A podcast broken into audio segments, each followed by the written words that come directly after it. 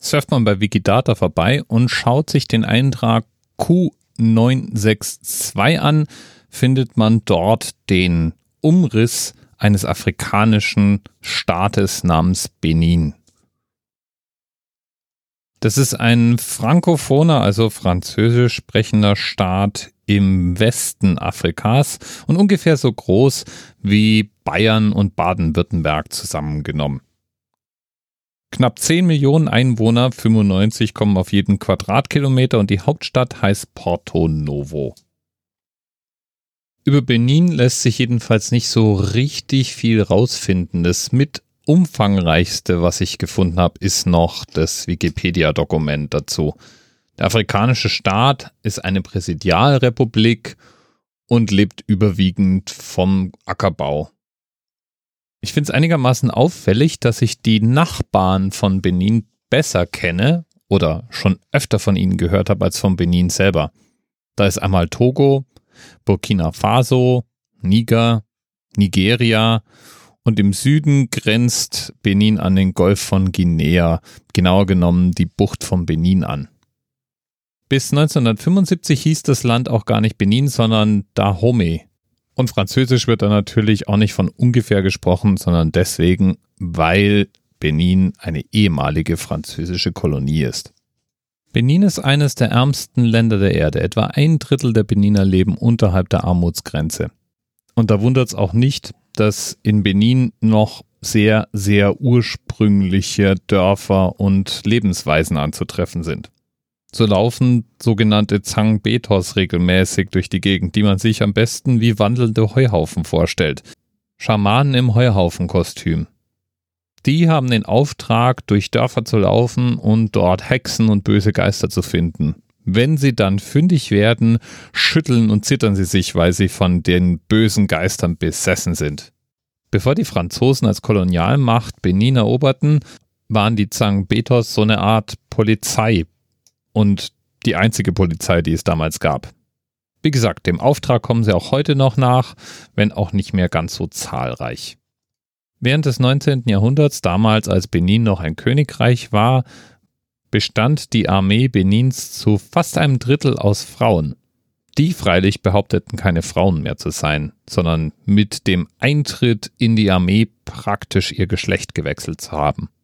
Und es waren Geschichten wie diese, die Dahomeys äh, besonders im viktorianischen Zeiten ihren Ruf einbrachten.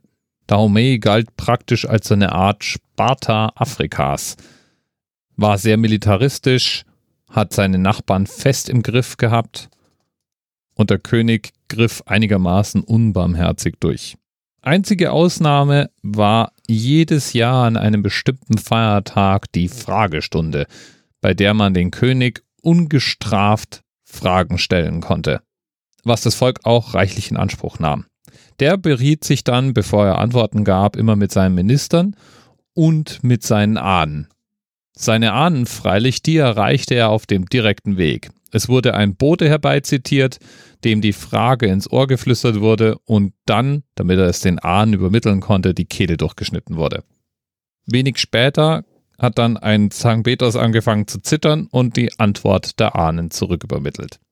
So ging zumindest eine beliebte, kann man ja fast nicht sagen, eine bekannte Geschichte über das Königreich Dahomey das zumindest den Europäern der damaligen Zeit einen wohligen Schauer der Barbarei und des Menschenopfertums über den Rücken schauern ließ.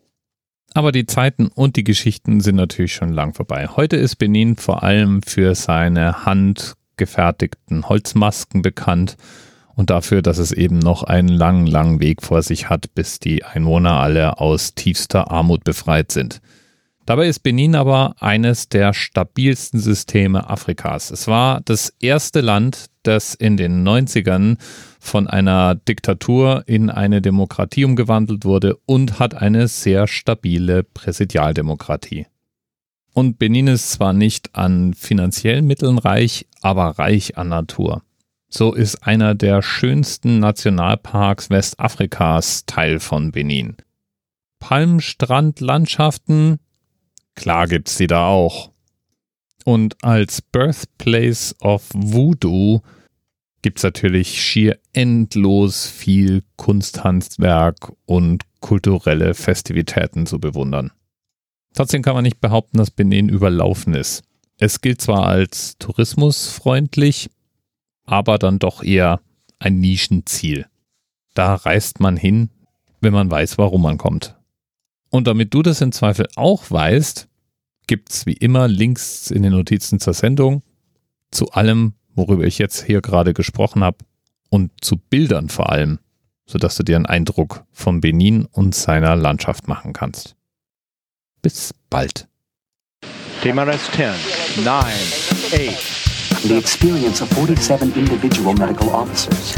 Was hier über die Geheimzahl der Illuminaten steht. Und die 23. Und die 5. Wieso die 5? 5 ist die Quersumme von der 23.